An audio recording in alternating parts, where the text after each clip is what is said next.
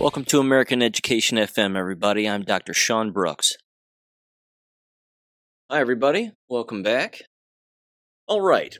I want to start with this. You know, there's a particular phenomenon that happens with regularity, and it really does, I think, test the ability of individuals to recognize this particular pattern. And this is something that happens again constantly, over and over again, and it's usually done in an effort to either make someone rich or avert attention or whatever it may be, but it always has to do with manufactured outrage. And I'm just coining at this, but again, this is a very real thing, and there are endless examples that I could certainly reference. Anytime in society when you have a particular story that hits the mainstream, usually involving either an entertainer or even maybe a politician or something. You know, the old quote-unquote cancel culture, as they like to say. That, of course, is Bolshevism. But people have to understand also that while it is real in some cases, in other cases it is purposefully manufactured to, again, divert attention and distract individuals while endless other things are taking place. So let's just examine what was actually happening the other day. Just the other day, you had IRS whistleblowers testifying that Hunter Biden was paying prostitutes to cross state lines and actually fly across the country, and then he sought to deduct the cost of those prostitutes when filing taxes. This is absurd. It's completely illegal, highly illegal, and that entire IRS whistleblowing committee meeting was very revealing. Now, was it shocking to a lot of us that have been paying attention to it? No, of course not. But here's where the manufactured outrage story existed that would distract from something like that. And it had to do with Jason Aldean and a song that he wrote and that he released, oddly enough, back in May, that all of a sudden people got upset about, allegedly. And then they started to say, well, it's racist and it's disrespectful and it's calling for violence and all this other nonsense. The reason that you can tell that it's manufactured outrage is when, again, a politician gets involved, like Christy Noem, for example, in South Dakota, the governor of South Dakota. She put out a video basically saying, you know, I just can't believe it. This is just terrible. They're trying to cancel this song and whatever else. And I mean, they can't cancel anything, okay? He's a musician. He wrote a song about a small town and behaving in a small town and protecting your own in a small town. How many songs like that have been written over the decades? Endless songs. Not to mention, his song came out in May. So why all of a sudden now?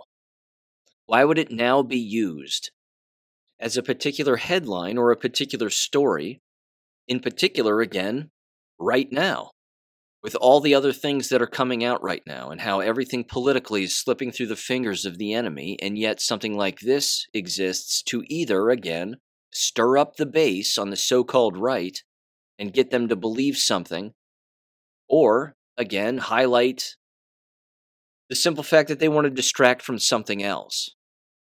The larger point that I'm just trying to make is this.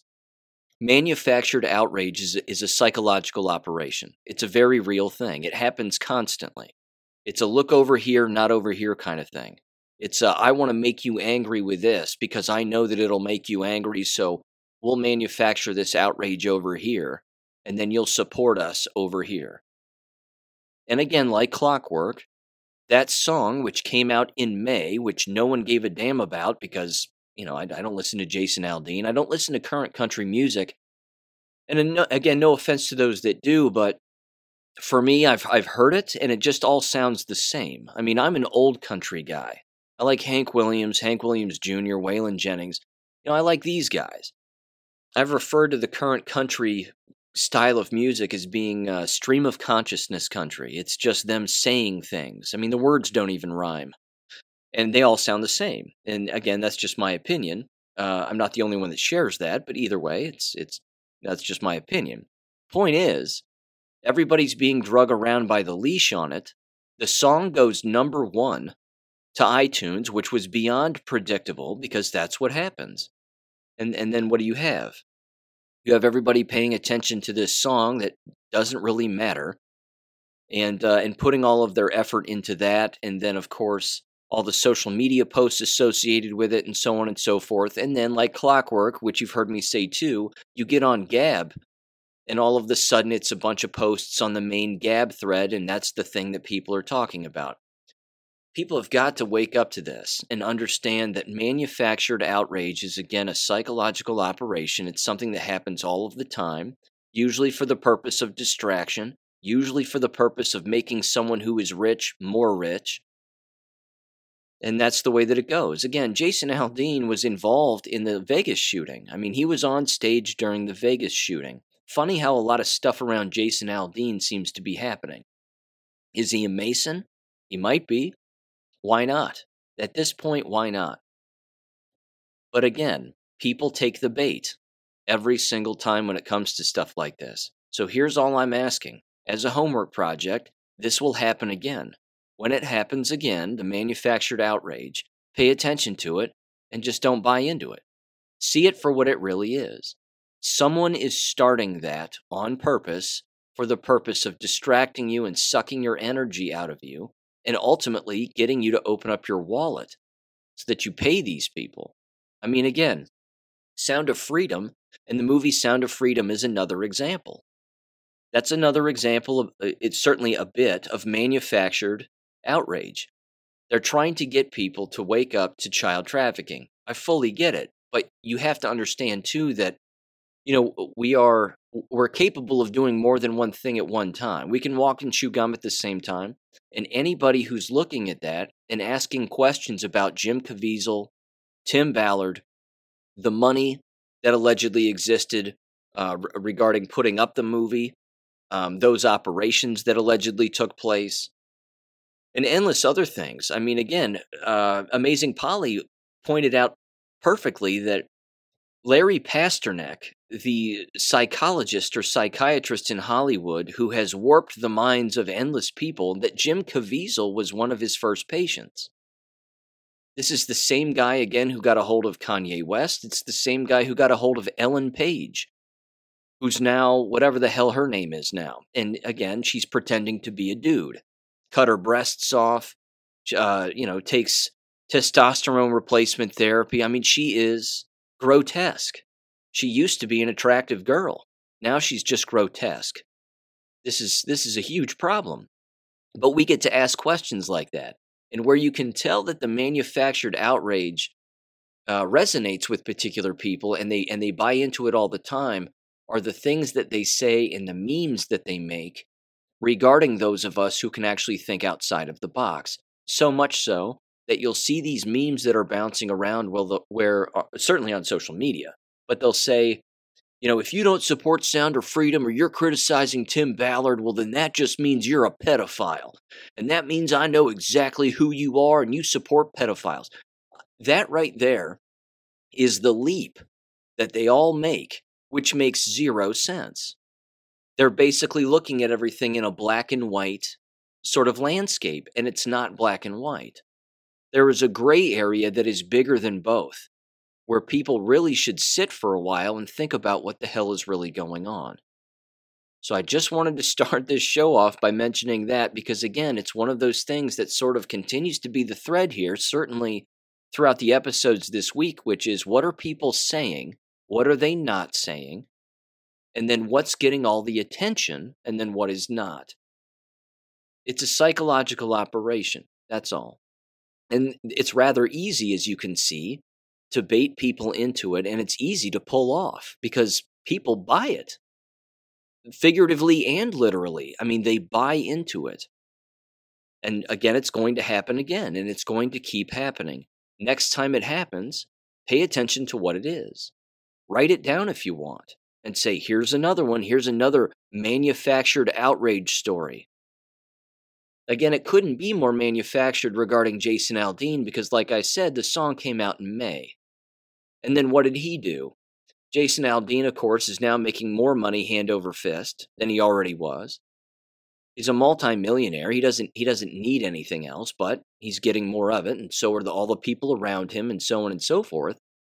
And then he runs to social media And he provides this long Facebook post or whatever the hell it is about him basically saying again that that's not what the song meant. It wasn't about this and blah, blah, blah. And it never meant this. It really means this. And everybody's, you know, getting upset for nothing and blah, blah, blah. And then he provides the explanation at the end to sort of, again, apologize while not apologizing, but still kind of apologizing. It's a bit, I mean, the whole thing is scripted. It's just scripted. So yeah, it's going to happen again. That's the point there, and I just wanted to mention that again. It's a psychological operation. Here's another one. And again, carrying the theme from some past episodes, certainly in recent time here, where I've talked about charities and being very suspicious of charities and the people who associate with them and what they mean and their connections with one another and all of this. You've probably heard of Samaritan's Purse. Samaritan's Purse is put together by Franklin Graham, who is the son of Billy Graham, the late Reverend Billy Graham. Now, I'm going to provide a brief history of Billy Graham. You can take this with a grain of salt if you want. You can swallow the salt shaker, too, if you're interested. I would recommend getting online and looking up the work of Fiona Barnett. Fiona Barnett was child trafficked. She was brainwashed. And she wrote a book, I believe it's titled Eyes Wide Open. I downloaded that book a long time ago. It was free on PDF. I'm sure you can look it up again. I'm sure it's still available. Anyway, she specifically lays out that she was child trafficked by Billy Graham and by endless other politicians, specifically, again, those associated with Disney and Disneyland. She herself is Australian, if memory serves. And Samaritan's Purse is, of course, run by Franklin Graham. Now, Franklin Graham has been suspected of being tied up with child traffickers because the history of the Graham family is a rather shady one. Billy Graham received most of his money, certainly I would say the vast majority of his money, from Freemasons who helped set up his first church, which means he's a Mason, which means his children are Masons, and that's the way that all operates. You can't really be a Mason and not have children who become Masons. It's all tied together. So the point is that at face value, having read a great deal about the Graham family over the years, without spending too much time on it here, these people are dirty. And again, they seem to have a lot of very disgusting ties and very odd ties. So there was a post on greatawakening.win about Samaritan's Purse. And the person was asking, and it didn't get a lot of upvotes, but it's an excellent post and good questions. They said, quote, "Can Samaritan's Purse be trusted?" Now, you know my answer right out of the gate. I don't trust any charitable organization. I just don't. If it doesn't go directly into the hands of someone who's going to spend it on something that they need for themselves, and you're not the person doing it, then I don't trust it. But they asked this, and here was their post. They said, quote, "This is the organization that gives a shoebox of toys to children in developing countries around the world each year. Let me start by saying that for many years I have greatly supported Samaritan's Purse. My family has given about an average of 150 shoeboxes for about 10 consecutive years, and I've been part of Samaritan's Purse volunteer groups for a few years. This was before I started to wake up and started to have questions. First thing that gave me concern was when that woman, Fiona Barnett," they spelled it wrong, they said Bartlett, but it's Barnett, consistently started accusing Ted Turner and Billy Graham of raping her as a child. We know there are a million people that falsely accuse someone that disagrees with them politically." There's a couple of typos here, but she basically says, again, how on earth can a person continue to do this and make these comments and make documentaries and books about it? Specifically regarding Ted Turner, who's an atheist, and the evangelical Billy Graham. They said Franklin Graham shared a picture of a donut from Voodoo Donuts with a pedophile swirl on Twitter, and Barnett immediately went after him about how dare he share a donut with a pedo swirl. Graham then immediately deleted the image. You can see this shop sells donuts called, quote-unquote, cock and balls, one with a pentagram, one called Voodoo Doll also, and then they have the entire link right there. It says, during the days of Vote, and I remember Vote because that's where the Stormbook posts came from. Vote was the place to be back in the day, ladies and gentlemen. There is still a Vote that exists. It's not quite the same, but Vote was the place to be on the internet. Certainly before 2020, way before 2020. I want to say it started maybe around 2014, if I'm not mistaken, or 2017, somewhere in there. Either way, they said researchers located a number of NGOs aimed at helping children that were run by billionaires.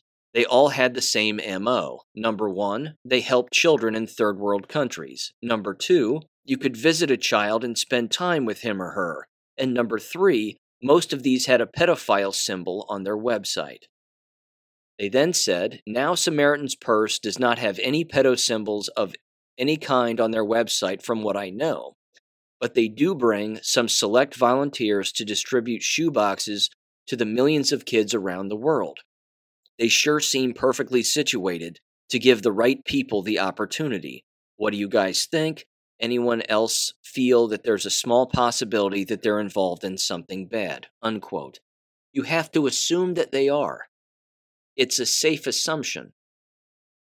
It's a safe assumption. In particular, again, and these people are the ones that are going to burn in hell. The people who surround themselves with these charitable organizations under the guise of being Christ-like or being associated with Jesus Christ or the Bible, Christianity, whatever. This right here is a huge, huge problem. And I wanted to bring that to your attention because, again, there are many, I don't want to call it a honeypot necessarily, but there are many organizations like that, again, claim to do good when, in fact, there may be another agenda. And that agenda might not be a good one. So, again, you can think whatever you'd like. Me personally, I stay away from Samaritan's Purse. Samaritan's Purse showed up, too, in 2020, big time, during the fake pandemic. They were setting up tents in New York. They were setting up tents lots of places, claiming that they were helping people. I'm telling you. The Samaritan's Purse, again, you'll start seeing commercials for them on TV when there's a massive hurricane. Well, as we know, displaced families and displaced children are easily trafficked. Again, I'm saying allegedly. But my intuition says this is a red flag and has been for a very long time. I've been familiar with Samaritan's Purse. Again, haven't given them one red cent, never will. But these organizations exist, and they don't always exist for good reasons, is the overall point. Now, you'll recall in the previous episode when I was railing on about Chris Rufo and where that stranger comes from, and how does a person who's never had a job all of a sudden find themselves wrapped up with politicians and writing, best-selling books and being called a journalist when all they have is a Twitter account? These things are suspicious. He, of course, has direct ties to the Heritage Foundation, which brings me to this, and I'm certain I'm not the only one. Have you ever received an email from the Heritage Foundation asking you for money?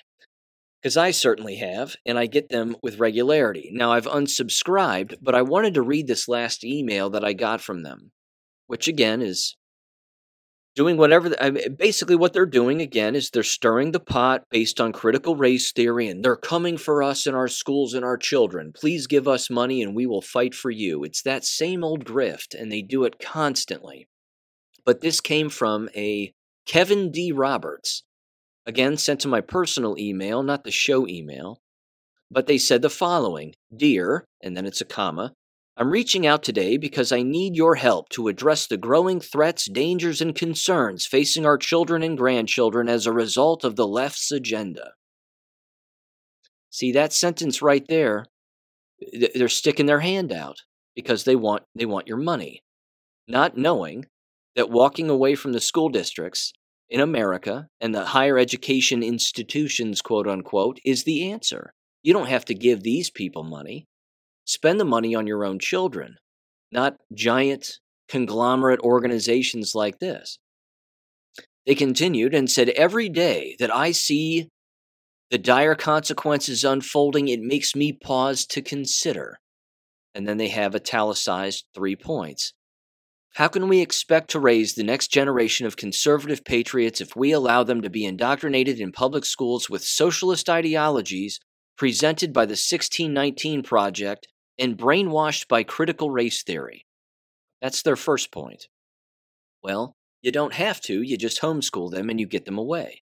The second point, how can we teach them to speak for the most vulnerable in our society in the midst of loud progressive messages and cultural trends heralding that the lives of the unborn in society are not worth protection? And then their third point, how can we expect them to raise the next generation when they are inundated with the left's deceitful claims about sexual orientation and sex change surgeries? Again, this is part of that manufactured outrage also. They're pulling on the heartstrings and the mental strings of the normies who are brainwashed, who would read this and go, yeah, I agree with you. Let me open my wallet so that you can fight these people. And then they send them a check. Again, they also pray, I might add, the people like the Heritage Foundation, they'll send their mail, in the snail mail. And then an elderly individual goes out to their mailbox and they open it up because the elderly love reading mail, even when it's junk mail. And then what happens? Grandma or grandpa ends up pulling out their checkbook and writing people like this a check because they read it and they say, you're right, this is horrible. And then just like that, grandma and grandpa's bank account is empty because they've given money to the Heritage Foundation or Samaritan's Purse or so on and so forth. This again is part of the problem. The email continues though. It doesn't end. It says, quote, an America dominated by the left's harmful agenda is not the America we want for our children and grandchildren. If you're like me, I know you want the next generation of Americans to inherit a country that is safe, prosperous, strong, and devoted to the Judeo-Christian values that made America a success. Don't get me started on the phrase Judeo-Christian. My God. They are not the same. They are not the same. It then says, in bold, if you care about protecting our children, I need your immediate support to fight back against the relentless assault of the radical left on our next generation. It says, thanks to a group of dedicated Heritage Foundation members, your donation to protect our future generations from the left's agenda can be matched dollar for dollar up to $1.5 million, but the deadline is approaching fast. Will you help us protect our children and secure America's future by making a gift today? Here's the link to secure your donation and blah, blah, blah. It says we owe it to our children and grandchildren to pave a better way forward and win the war against the left. They are truly counting on you and me. Sincerely, Kevin D. Roberts, Ph.D., President, The Heritage Foundation. It says, P.S., if you are not one to sit on the sidelines, join us as we fight to save the future of the next generation. Double your best gift when you give right now at this secured link. So they're telling people if you donate, then they'll donate even more. It is a massive con. The Heritage Foundation gives money to PBS. Sesame Street cash. Look what they've done with Sesame Street. Look at the propaganda and the drivel that exists on PBS. I mean, Antiques Roadshow is about the only thing that I'll watch, and I don't even watch it on PBS anymore. I watch it on YouTube. That's it. Heritage Foundation gives money to the same organization that receives money from the Bill and Melinda Gates Foundation. These connections are undeniable. But it's the emails like that again that are part of not just the manufactured outrage psychological operation that they're always engaging in and attempting to grift from, and I'm sure they do it very successfully, but it's also done to control as much of the conservative narrative as humanly possible. They know that people like us are out there who don't play any of these back and forth political games. We don't watch Fox News. We don't watch television. We know what these people are doing. They have to maintain that fake boxing match in the ring for everybody to watch because they know that people will watch it and dish out their wallets, when in fact, people like us don't even show up to the ring anymore. We don't even watch it because we can see right through it. Take Matt Gaetz, for example. Congressman Matt Gaetz from Florida. Matt Gaetz just put out a tweet about how he and his wife went to the premiere of the Barbie movie. Barbie. This is an ultra-left, satanic, women are terrible, men are terrible, the nuclear family is terrible kind of Hollywood satanic production. That's what it is. I haven't watched it, not going to. But he basically put out a tweet of a picture of him wearing a pink blazer and his wife wearing a Barbie-like outfit, and they're at the premiere, and he said something like, if you don't want to go to a movie with Margot Robbie in it, then the terrorists win. Okay. Again, it's pathetic. It's a pathetic dig at any individual who can see right through it while basically saying, I'm attracted to Margot Robbie, so you should be too. Again, he's catering to the lowest common denominator. This is an individual, again, who came from nowhere. His daddy has a bunch of money. He's never worked a day in his life. He's been raised to be a politician. He's had some very shady connections with very young girls. Don't know if any of that's true or not. I'm just saying, allegedly. And then he has no problem, again, having his picture taken, and then, of course, tweeting it out and essentially saying, hey, look, if you don't want to look at pretty girls, there's something wrong with you. Okay. That's pathetic. I mean, it really is pathetic. But that right there, again, part of the grift, part of the double standard, part of the inconsistency. This is one of the things that people should be able to recognize. And yeah, I don't think he's doing it to get us mad at Hollywood. He's clearly doing it because he's an idiot, and he's paying attention to things that do not matter. Is this what really a real person who cares about his constituents should be doing? Is that what they really should be doing, going to a movie premiere? So all of these distractions are certainly purposeful. And again, these charitable organizations are beyond strange, and these connections that they all have to one another are practically undeniable. But that leads me to this, and I had a family member toss this my way, and they said, that basically they were suggesting, because they know what I do and they know my experience, but they said, you should apply to this. And I was flattered. I really was, but I can see through this for what it really is. This is called Project 2025, and this is put together by the Heritage Foundation. And here's what it says. It is, first of all, the website is project2025.org. They have a policy, they have personnel, training, a playbook, and then about who they are and all of that. Here is the About section, About Project 2025.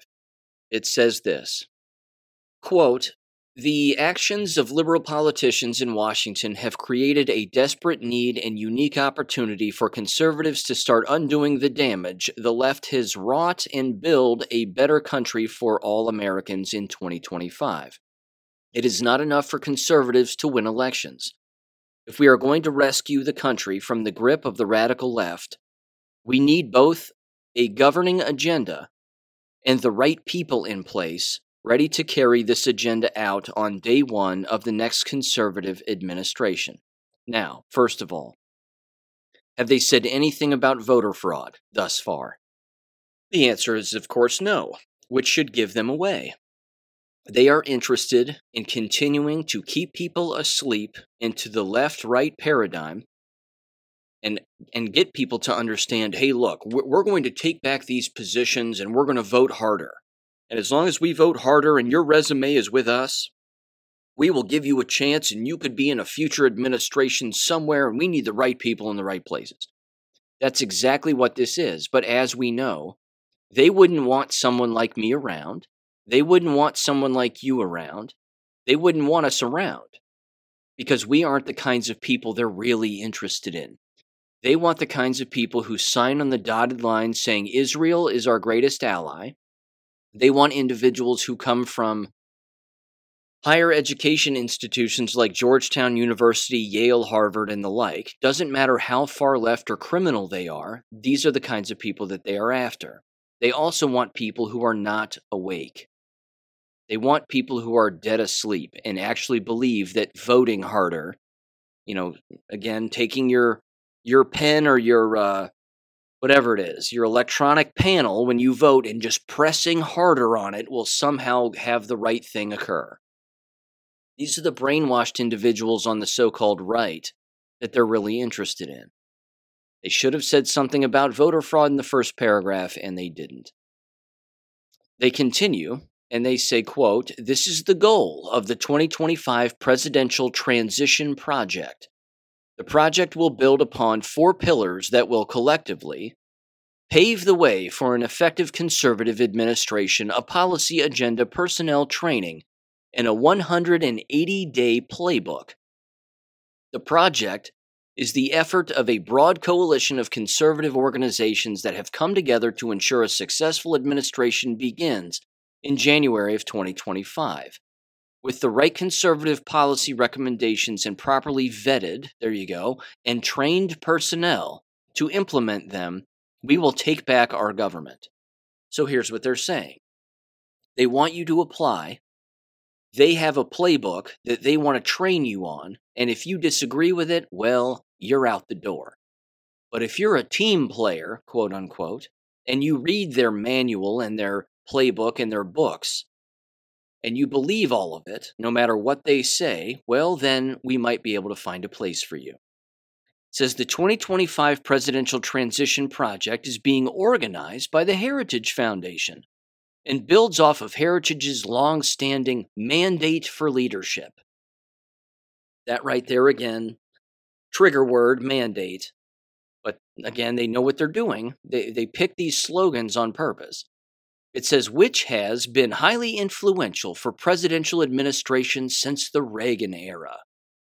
Most recently, the Trump administration relied heavily on Heritage's mandate, quote-unquote, for policy guidance, embracing nearly two-thirds of Heritage's proposals within just 1 year in office.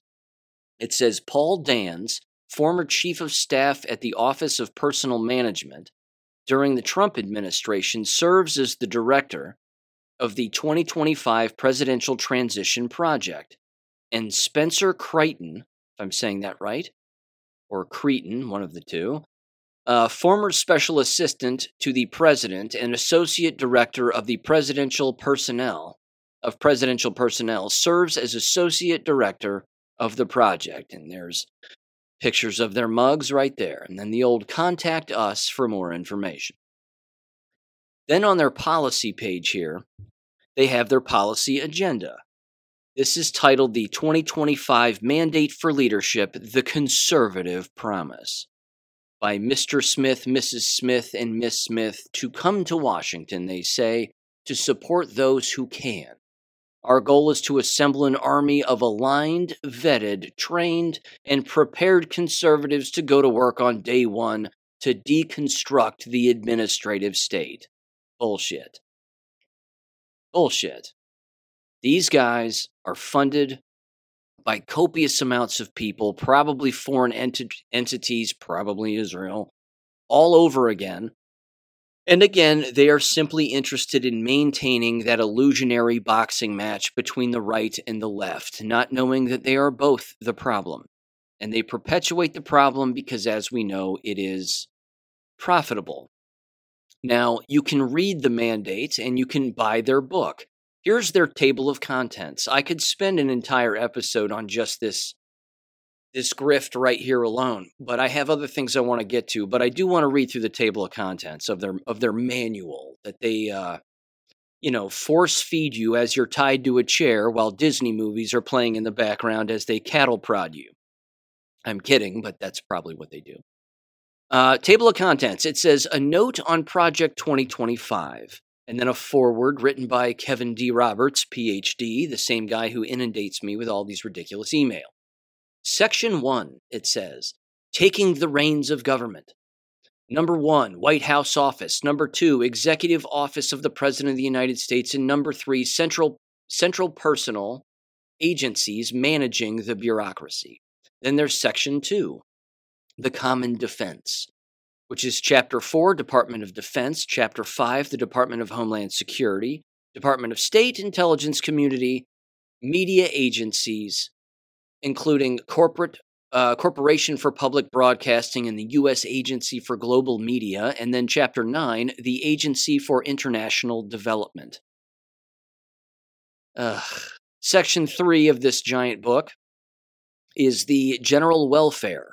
It is titled that anyway. Chapter 10 here, Department of Agriculture. Chapter 11, Department of Education. Chapter 12, Department of Energy and Related Commissions. Chapter 13, Environmental Protection Agency, and you get the picture. They go through every single government institution and what they think should happen with it. This right here is astounding. And each one of these, again, chapters is enormous. Chapter 11, Department of Education of their brainwashing manual is, again, written by a Lindsay M. Burke. I can't read this because it's too long. But what they do again is they talk about how the NEA is the problem and get outraged about COVID and this, that, and the other. They want to advance education freedom, they say, by empowering families to choose among a diverse set of educational options is key to reform. There's that word reform. And improve outcomes. And it can be achieved without establishing a new federal program. For example, portability of existing federal education spending to fund families directly or allowing federal tax credits to encourage voluntary contributions to K-12 education savings accounts managed by charitable nonprofits could significantly advance education choice. I agree and I disagree. Don't put it in a nonprofit for us to pull our own money out that you've stolen to just give it back to us when the nonprofit sees fit. Just give it back to the families by abolishing the Department of Education. That should have been the first thing they said in this, and it's not. They want to keep the reform going because when you reform an institution, what are you really doing? You're keeping the institution, when the institution should cease to exist. I'm going to read through a few of these bullet points here. Providing education choice for federal children, restoring state and local control over education funding, treating taxpayers like investors in federal student aid, protecting the federal student loan portfolio from predatory politicians, safeguarding civil rights, and stopping executive overreach. They don't have a section under there that says homeschool. Abolish American education as it is and homeschool.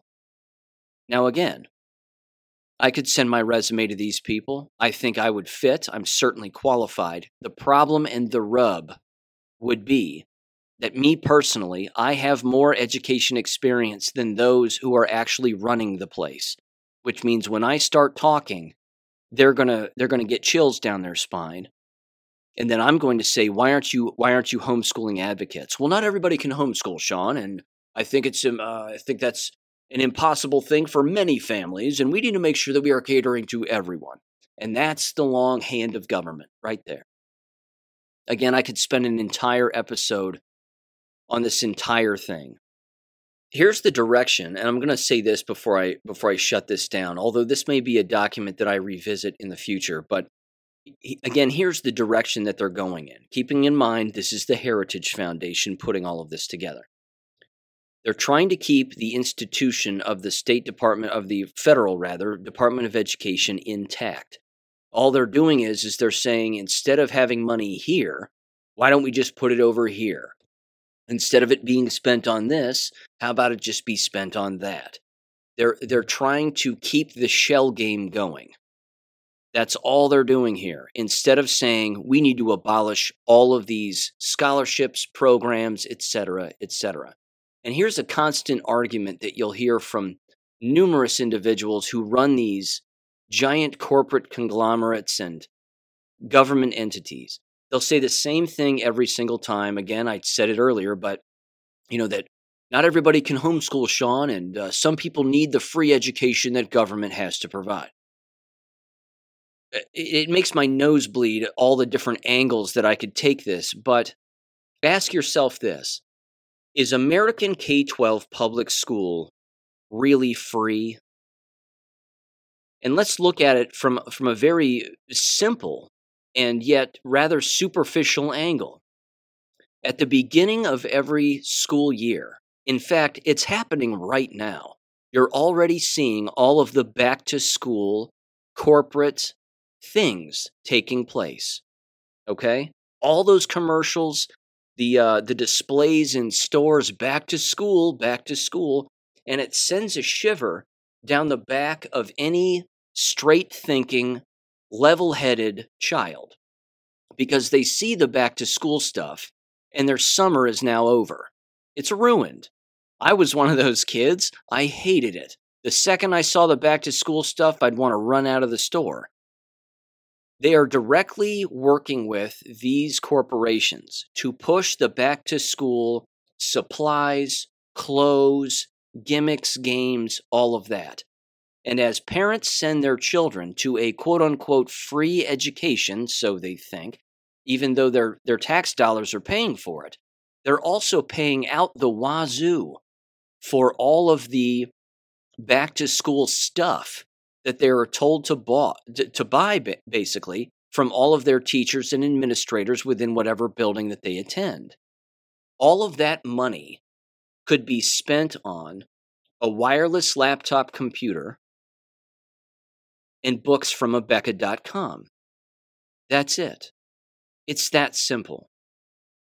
But see, they want you to go through a nonprofit to get money out for a voucher so that you can spend it wherever you want. And depending on the state, you have to either do it through a private school, but you can't do it through a homeschooling program. And then there are some states that do allow you to do it through a homeschooling program. Point is they're still trying to control your money that they stole in the first place, and now they're telling you they'll give it back to you just as long as you spend it on the things that we want you to spend it on. See, if I were to say that in one of their board meetings when they bring me in and they say, okay, everybody, we're all a team. Now let's all share some ideas. If I dropped that dime on them, I mean, I would have my box with all of my desk tchotchkes in it, and I'd be walking out the front door. I'd look at them and say, I'll show myself out. And then I would just leave because there's no way that they would want someone to cut right to the quick to solve this problem. And it's abolition. You have to abolish all of these ins and outs, backs and forths, nonprofits, government organizations, and all of the hands in the cookie jar. Everybody's trying to get their slice of the pie here under the guise of government reform and making government smaller and freedom for everybody. It's a con. The whole thing is an absolute con. So I wanted to bring that to your attention. Again, this is Project 2025. They have an entire playbook already set up for every single department or agency in government and what they want to see have happen. They've been sitting around thinking about this for a long time. And yes, I guarantee they are hiring people. I have no doubt about that. The problem I have is they're going to hire bureaucrats. They're not going to hire people like you and me. They just won't do it. And if they did, then we would have to submit and bend the knee and kiss the ring and lick the boots and do what they want us to do ultimately. There's no individual thought here. They already have the playbook written for you. It would be like a quarterback showing up to a football team and looking at the offensive coordinator and going, you know what, this is a nice playbook you got, but I got a better idea. And then as soon as that happens, again, you're out the door. You can't throw your own pass when you're working for a group like this. No chance. They won't let you do it. Sean, I don't think you're a team player. And, we've had some complaints in the office. You've said a few things that have alarmed some people. And what's this talk about abolishing the American education system and advocating for homeschooling? We can't do that. Here at the Heritage Foundation, we have to perpetuate the problem. And you have 30 minutes to leave the building. Security will show you out. That's how it would go. That's just how it would go. So there it is, Project 2025. I'll probably still read through that document from time to time on the show, pick through it. I'm sure they just continue to give themselves away as to what their plans are and what they want to do. Again, it's a lot of, like I said, moving money from this place to this place, taking it away from this, giving it over here. It's just money changing hands. And ladies and gentlemen, when money changes hands, somebody skims off the top. It's the way it always works. All righty. Moving on. Speaking of skimming off the top, I'm sure you're familiar with this. I put the video on the last war video, and I also put it on Gab. And it's a giant commercial about Coors and Molson. Molson Coors, the company, the beer company. They, of course, are completely satanic. They've gone full gay, full DEI, right up the backside. And they're finished. And why more people aren't complaining about Coors and Molson Coors as opposed to Bud Light or Anheuser-Busch astounds me. But this right here encompasses, I think, the even broader picture and the complete takedown of corporations and education, which is why, again, we need to abolish our participation in all of these, if we do participate, and then go our own way on this from a familial standpoint and certainly a homesteading standpoint. But the diversity, equity, and inclusion stuff, which I've brought up here with regularity, you're fully aware of this. These individuals are ingrained and entrenched in every corporation and in every aspect of American education, without a doubt. Not only are they fifth gear, pedal to the floor, full gay all the time, but the pedal is cemented to the floor, and it's stuck in fifth gear. And it doesn't matter where they go or who they destroy in the process, they are not going to change. They won't change. This is going to start rolling out yet again in the future here, just within the next couple of weeks, as the professional development weeks start to kick into gear, certainly within American K-12, public, private, and charter school education. And the same, of course, is true with higher education. And I want to make two quick comments here. First of all, I am going to be on the Dangerous Info podcast with Jesse James on Monday night. And he live streams on his Rumble channel, Dangerous Info podcast. Please check that out. Or the Jesse James channel. It's one of the two. My apologies, Jesse, for messing it up. It's one of the two. But I'll be on there with he and Outkast. And I'm going to be mentioning a lot of this, again, professional development stuff. And yeah, I mean, we're going to talk about a lot of things, but that right there is one of the things that's coming up without a doubt. The other thing, too, of course, is what goes on in higher education, and I will be having Dr. Robin McCutcheon back on. I haven't reached out to her yet, but I will have her back on also, and I want to have her back on after she has her university retreat at Marshall University because the information that she brings to bear regarding those meetings really sets the table for what's going to happen and what is the mind frame of the individuals who are still there. Again, masked up or not, they're fully jabbed anyway. And essentially, it's just a good dive as to where their mind is regarding the current state of affairs, certainly at Marshall University and endless other places, because Marshall University isn't alone. And again, most universities and departments do those and have those little retreats where they try to get everybody on the same page yet again and brainwash everybody as much as they possibly can as to what's coming up for the school year. So I'm going to have her back on, hopefully, after she experiences that, and she will bring that information directly to you based on her observations of being right there on the battlefield. So there's that. Okay.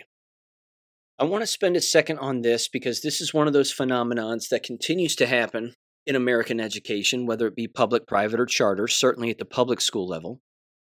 But one of the things that we're seeing now, which is rather interesting, I certainly believe, is that we are witnessing, certainly over the last couple of years, regarding the entire scamdemic and everything else, is we're seeing resignations exist, not just within the months of, say, December or even the month of May, which is typically when resignations among individuals who are in the education business occur, but we're seeing them every single month. This is new. This is a new thing. It would normally be suspicious if someone were to resign in the very middle of the school year, or certainly, 25% in. That usually means that something has happened. They've done something bad. They're being shooed aside as quickly as possible, and they'll make up some kind of a story as to why someone is going away. The unfortunate part, that's unfortunate too, but the covering up of all of that. But one of the things that happens is, and you've heard this phrase before, it's the old passing the trash kind of mentality and moving the lemons, as they say, from one building to the next or one district to the next. This is a constant thing. And it's happening now, I think, far more frequently than ever before, because not only is there a teacher shortage, but there's an administrative shortage. Schools are having a very hard time finding administrators, which means what are they having to do? They're having to pull anybody they can to fill these positions, which means what kinds of people are they really putting in these positions? We can assume that they're not the best, because as we know, if you think of the teaching pool as cookies in a cookie jar, the further down your hand goes into the bottom of the cookie jar, the worse the cookies are, the worse off they are. You pull out crumbs, you pull out a piece of a cookie, and you go, yeah, all right, fine. We'll use this one because we have nothing else to choose from. Sicily in New Mexico sent me this particular post, and the school district where she used to work, the Artesia Public Schools, if I'm saying that correctly, their Board of Education has now hired a new superintendent because their last superintendent has resigned. This particular individual that they have hired, and I don't know them personally, but she did state to me that this individual in their last principal position was not liked by staff nor students. So I don't know what that means. Again, is that does that mean that she was super hard right wing, and everybody in the building was hard left wing, and they didn't like her because she was a business minded individual, and let's get down to brass tacks? Or is it the exact opposite, and this person is a raging lunatic? It's hard to know, but this right here sort of proves my point: is that this person has a 30-year career, and it says here that they have taught kindergarten, third grade, fifth grade, 9th, and 11th grade English. They also served as the principal of Alamo Gordo High School and Los Lunas High School.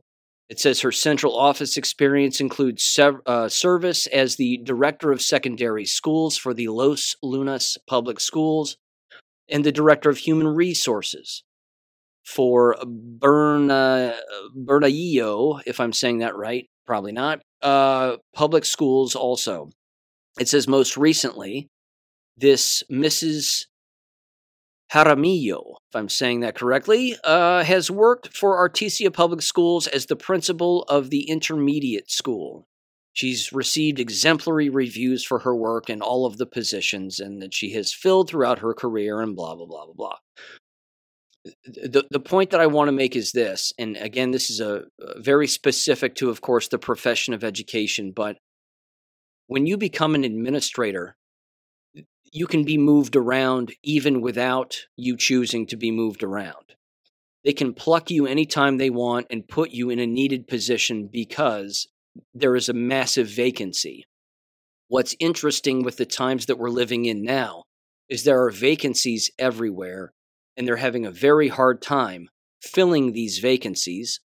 And I've been over all of the reasons as to why that's the case, but it isn't getting better is the whole point that I'm trying to make here.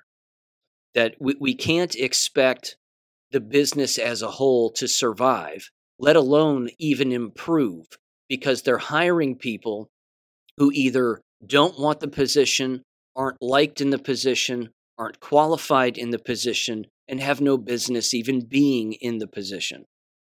This is happening across the board in every state, no matter what. And as we know, as I've brought up here, and as Cicely has mentioned endless times, and she's 100% right, because it's statistically accurate, New Mexico is the worst state in the nation when it comes to public education.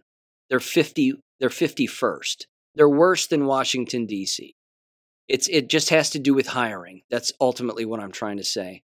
You can't keep hiring the same kinds of people as the business is being diminished and as participation and willful participation in the business is rock bottom.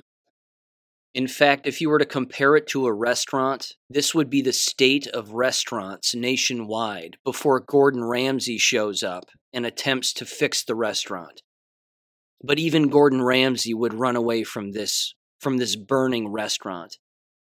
There's no fixing it for a variety of reasons. I'll continue to bring those up as time goes on, as you know. It's the basis of the show. And that's just it. They just continue to look for people to fill a position as long as they have a beating heart. And of course, no pun intended here, but you throw the old jabs into that, well, it's only a matter of time, I'm afraid. Which brings me to this. This is rather unfortunate too, and something I'm sure we'll discuss at great length on the Dangerous Info podcast on Monday night, but this is from Breitbart. Ex-Iowa football player Cody Ince dies unexpectedly at the age of 23. Died unexpectedly at his home in Wisconsin on Saturday, according to the New York Post. The cause of death has not yet been revealed. He started in 10 games for Iowa and played a total of 29 during his time with the school. I think we can take a guess. I think we can take a guess as to what caused his death. This right here, ladies and gentlemen, I'm telling you what, this is the thing that we are going to have to see, and more people are going to have to see live on TV with their own eyes. During these sporting events, these individuals dropping over. I certainly don't want to see that. I don't want that to happen. I'm not a monster. I don't want these people to die. But people have got to wake up to the real world that we live in. And again, you know, I'm as shallow as it is, rather. If I had a Deadpool list, I mean, Deion Sanders would be at the top of my list when it came to coaches and individuals who are falling apart, literally falling apart from the COVID bioweapon. It continues to be the case. And until more people, I mean, you would think that the Damar Hamlin thing would be enough for anybody to wake up. Not the case. They brushed that right under the rug. I've played the Kirk Herbstreit stuff here on the show regarding his blood clots and now his son's permanent heart damage. You would think that would bring enough attention to this where people would start saying, hey, this is shot related, but no, they all get the memo. And that memo says, there's no proof this is shot related. Don't bring it up. Yes, it's the elephant in the room. Don't pay attention to that elephant. Just pay attention to these email memos that we send out to everybody to make sure that everybody's on the same page about basically misleading themselves and the entire public as to what is causing all of these deaths. I'm telling you, it just has to happen on TV with more regularity during major sporting events that people are watching for people to start screaming it. In fact, I'll even go so far as to suggest this, and I'm not really suggesting that this happened, but think of what this would do, certainly on social media, and all over television and what the broadcasters would say. You remember during the NASCAR race, which of course started the whole F Joe Biden thing, the old let's go Brandon, okay? And that NBC, NASCAR reporter female was like, oh, they're saying let's go Brandon. No, they're not. They're saying fuck Joe Biden. We all knew what that was. What if instead of during these college football games and sporting events, instead of saying F Joe Biden, if they keep doing that or that becomes one of those herd mentality trends again, If someone falls over during a sporting event from the jabs, when is a chant going to go out among the awake in the crowd where they just start saying, COVID jab, and they start saying that? I'm serious. I mean, wrap your head around that for a minute. What if that became a trend? It's tasteless, yes, I know, but it's the truth, isn't it? If they fell over during a sporting event and a chant like COVID jab started to come out, I mean, there's no way that the announcers could mess that up. There's no way.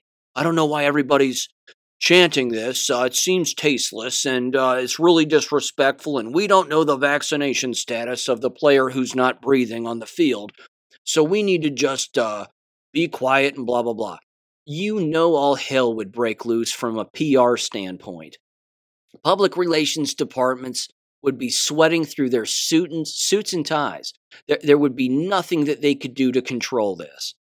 They'd get on the microphones during the stadiums, and they'd start shouting things like, we need everybody to be quiet. They need to hear each other down on the field. Chanting isn't helpful. I'm telling you, it's got to be the awake populace that starts a chant like that to actually get people to wake up, because endless athletes are dead from these shots. We've seen Damar Hamlin fall over. We saw Mike Hart, former Michigan football player and now coach on their team, fall over. Who else have we seen fall over on the football field or during the field of play or the courts or whatever they are? I'm telling you, that right there is a herd mentality, social dynamic experiment that would be really interesting if it actually happened. Is someone going to start a COVID jab chant when a player falls over, seemingly from the jabs? I think it's a matter of time. It might be a stretch, but, you know, who's to say these days? Who's to say? It's a clown world out there. And ladies and gentlemen, that leads me to this. Speaking of clown world, Moderna. Moderna documents are now coming out as a result of apparent court order or FOIA litigation against the company. Much like the Pfizer documents regarding the jabs, we now have Moderna documents. This is from defendingtherepublic.org. It is titled, The United States of America Freedom of Information Act, Moderna. And then it says, Defending the Republic obtains Moderna information. Allow me to read through this. It says the following.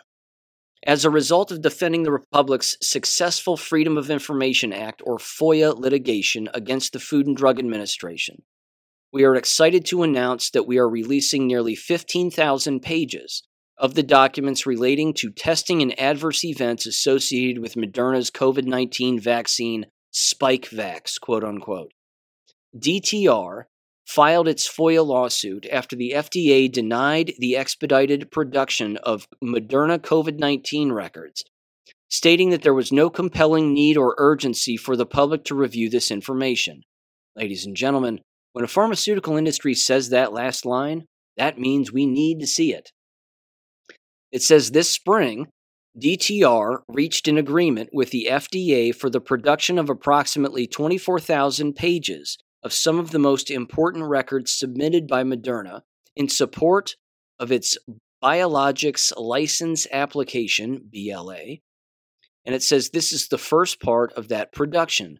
Later this year, the FDA will produce approximately 8,000 more pages of Moderna documents. These documents are the first significant release of data from Moderna's COVID-19 clinical trials. They reveal the causes of death, serious adverse events, and instances of neurological disorders such as Bell's palsy and shingles, potentially associated with Moderna's COVID-19 vaccine. It says, importantly, these records also demonstrate the utter lack of thoroughness of these studies. Many of those who died after receiving the Moderna vaccine were not given an autopsy.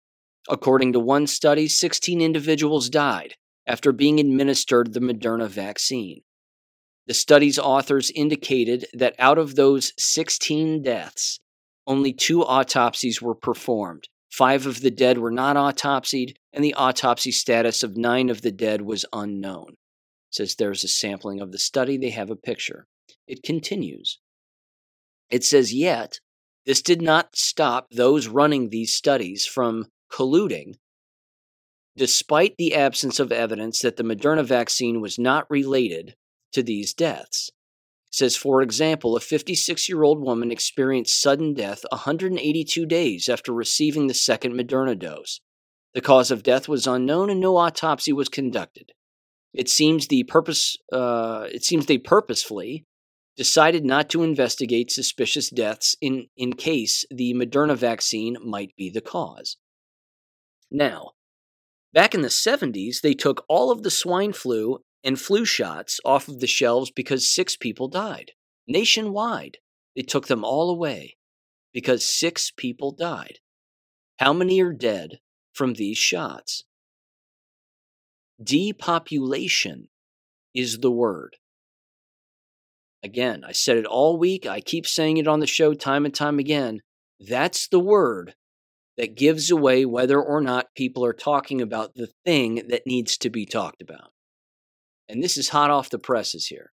So if they're not talking about depopulation anywhere, well, those people are not your friends. It continues here. It says, quote, there were numerous examples of participants with post-vaccination Bell's palsy and shingles herpes zoster. It says one 44-year-old female had left side facial paralysis just 8 days after the second dose. Numerous vaccinated participants saw the onset of shingles less than 10 days after vaccination.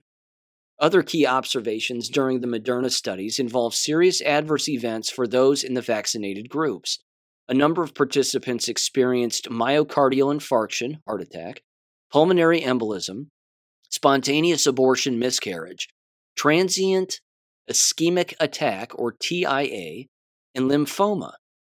Subsequent analysis of reports from the FDA VAERS database, the Department of Defense's DMED database, and European regulators showed highlighted rates of these illnesses following administration of the Moderna vaccine.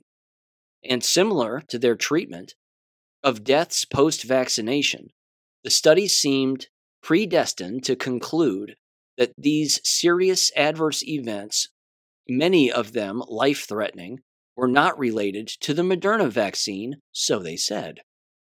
It didn't matter whether the adverse event occurred within days of vaccination. This creates serious doubt concerning the safety of Moderna's vaccine and the FDA standards and approval of the Moderna vaccine.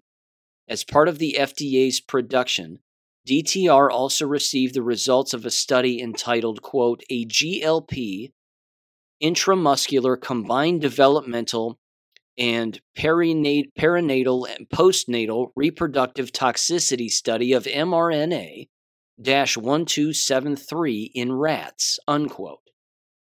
The objective of the study was to assess the potential effects of mRNA 1273, a vaccine development candidate, against SARS-CoV-2 infection when administered intramuscularly on study days 1 and 15, 28 and 14 days prior to mating, respectively, and gestation days 1 and 13 on fertility and pre- and postnatal development in the pregnant and lactating female Sprague-Dawley CD rat, unquote. It says the findings of this study are troubling. The mRNA vaccine altered the skeletal variations of the rat fetuses, and the female pregnancy index, quote-unquote, of the vaccinated rats was significantly lower than the control group. A summary of the study was previously reported. DTR, via its FOIA lawsuit, is providing the full study. Here are the study's key findings and observations. Here we go. There are 6 bullet points. It says the following. Number 1 here, mRNA 1273 related common skeletal variations consisting of wavy ribs and increased nodules were observed. Wavy ribs appeared in 6 fetuses in 2 litters for the fetal prevalence of 4.03% and a litter prevalence of 18.2%. Rib nodules appeared in 5 of those 6 fetuses. The fetal and litter incidence of wavy ribs exceeded the range observed historically at the testing facility, see appendix, and the fetal and litter incidence of rib nodules was within the range. The next point says mRNA 1273 related. Non-adverse effects were limited to increase in the number of fetuses with common skeletal variations of 1 or more rib nodules and 1 or more wavy ribs. The next bullet point, the mean number of reproductive cycle lengths was statistically significantly higher in the mRNA 1273 group as compared to the control group. Well, that pretty much means it's the shots, doesn't it? The next one, mating occurred in 95.5% of the rats in the control group and 88.6% of the rats in the mRNA 1273 group. It says the next one says the female pregnancy index, number of rats mating, number of rats in the group, was 93.2% and 84.1% in the control and mRNA 1273 groups, respectively.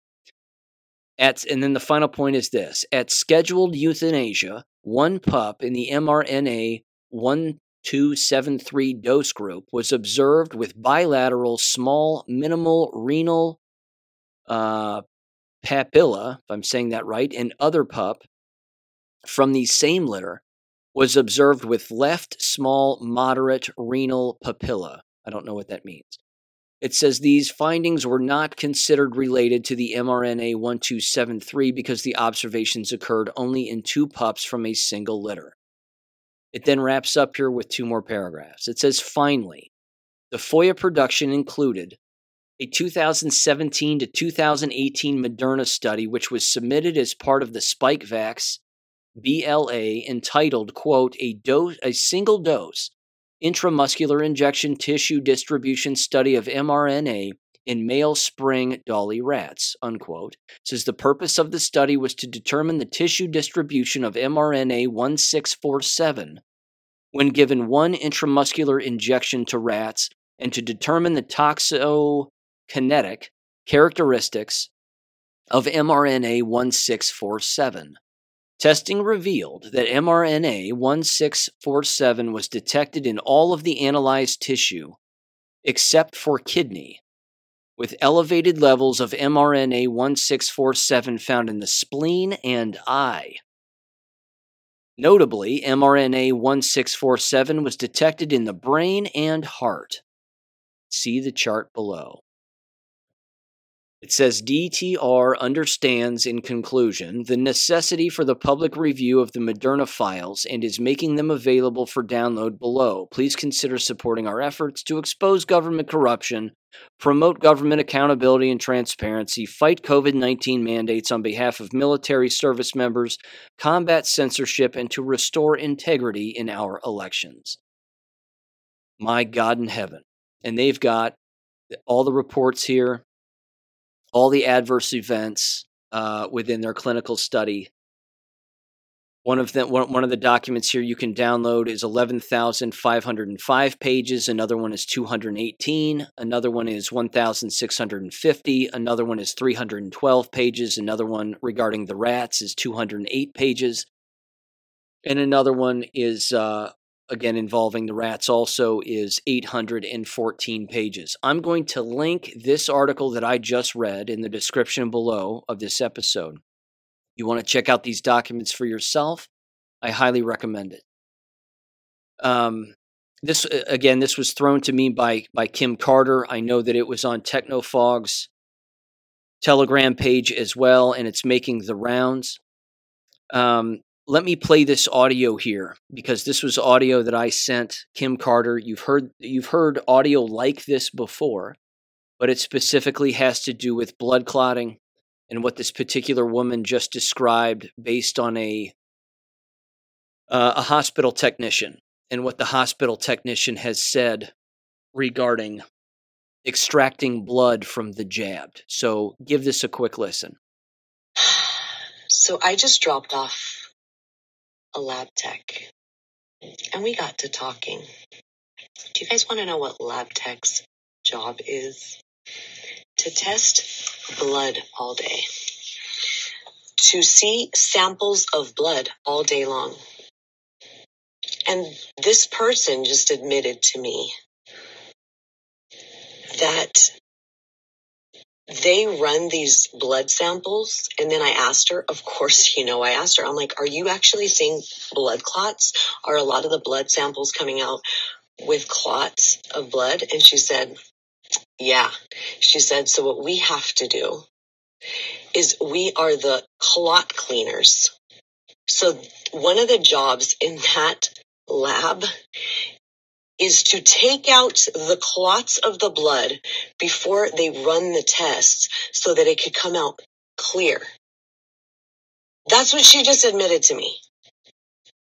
That there's a station in that lab, Kaiser, for these people to clean the clots out before running the blood sample so that they could come out clear. Because if they actually were honest about how many people are coming out with clotted blood, there'd be an epidemic of blood clots. Now, you've heard me bring this up numerous times before, and Kim Carter's, again, when she was on the show, she said the same thing, and I've reported those text messages to me that she sent me regarding this. She says, Sean, when we're taking blood from these individuals who have been jabbed, it's clotting in the tube before it's clotting in the hose, rather, before it even reaches the tube. I mean, it's visually undeniable. It has to be visually undeniable. We, of course, know that these are not typical blood clots. These are self-assembling nanoparticle fragments that are metal that are binding to one another and forming within the body. This has been happening constantly. This isn't going away. Not to mention, if they get that blood in a bag or within a vial, I believe she said it takes approximately 30 minutes for normal blood to clot outside of the body, whereas in this case, it's clotting in seconds and even minutes outside of the body. Again, it's not going away. This is a massive problem. Hospitals are covering this up. They're either so brainwashed they're not making the connection, but they're certainly not turning people away from these shots, which means they are culpable in the murder and genocide and depopulation agenda. If they don't put a stop to this immediately, which of course they haven't been, so why would they now? They're involved. They're just 100% involved. Two particular jab posts here that I want to read that were anonymous came from one of the chat boards. The first one is titled, Old Friend Has Congestive Heart Failure After a Full Course of Jabs and Boosters. They said the following, wanted to get together with me over a year or so ago, but she wouldn't meet with me unless I showed her my Vax card. I told her that I wasn't jabbed, nor did I have a Vax card. She told me she couldn't have lunch with me. And oh, by the way, I was an idiot for not getting vaxxed, they said. About 6 months ago, she called me to tell me that she was in the hospital with a heart problem. I said, oh, too bad. She got better and then went back into the hospital about a week ago. Now she tells me that she has congestive heart failure. I feel bad for her, but it still baffles me how people immediately obeyed whatever the government told them to do. I know 5 people that were fully vaxxed, still got COVID, and all now have heart problems, unquote. Here's the next one. It says, quote, this is a story that will become more and more common. The prognosis of myocarditis, pericarditis, even with the standard of care, quote unquote, involves generally around a 50% 5-year mortality. I've, of course, brought that up. You're well aware of that. It says what the mortality will be for undiagnosed or misdiagnosed as anxiety is unknown. There are huge numbers of people with diagnosed heart conditions from the jabs, but there will probably be an order of magnitude more who either didn't get diagnosed, ignored the chest pain, or presumed that this means it's working, quote unquote. If this group has a 5-year mortality of only 50%, then you double the number of deaths. The couple that I know who both got myocarditis, pericarditis from their second jabs are still not recovered. Well, that's because, you don't recover from it. That's not how it works. There is no recovering from permanent heart damage. It says the guy is not doing well at all after well over a year.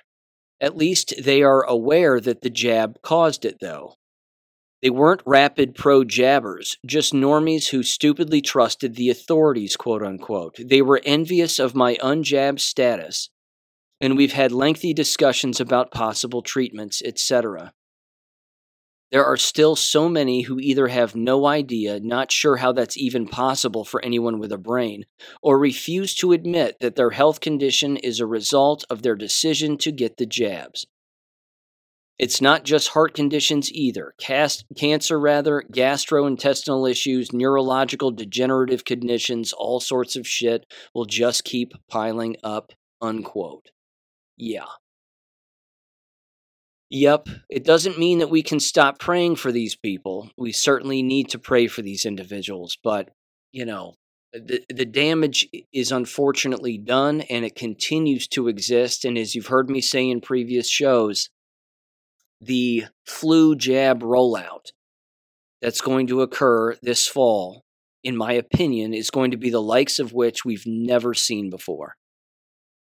And again, when that happens, if it happens, which I predict it will, you're going to see numerous individuals becoming deathly ill within all of these institutions, in particular the ones, again, that force flu shots and highly encourage flu shots, which, as we know, school systems do this with regularity. So do massive working environments with lots of employees, because they all think alike. And that's just going to be what happens next. And whether they make the connections or not, we know it's happening. It's just a matter of who does it, and then when does that connection get made. So, yeah, interesting times, and that's putting it mildly. I'm going to wrap up here. Again, I will link in the description below the link to that Defending the Republic article where the Moderna docs exist. I will also put that link on my website under medical documents, under the medical documents section. And Monday evening, ladies and gentlemen, I will be on the Dangerous Info podcast if you are interested in checking that out. I'm sure we'll talk about this and a whole lot more. So give that a listen over there on Monday. Thank you for listening here. Have a great weekend, and I will catch you on Monday. Peace.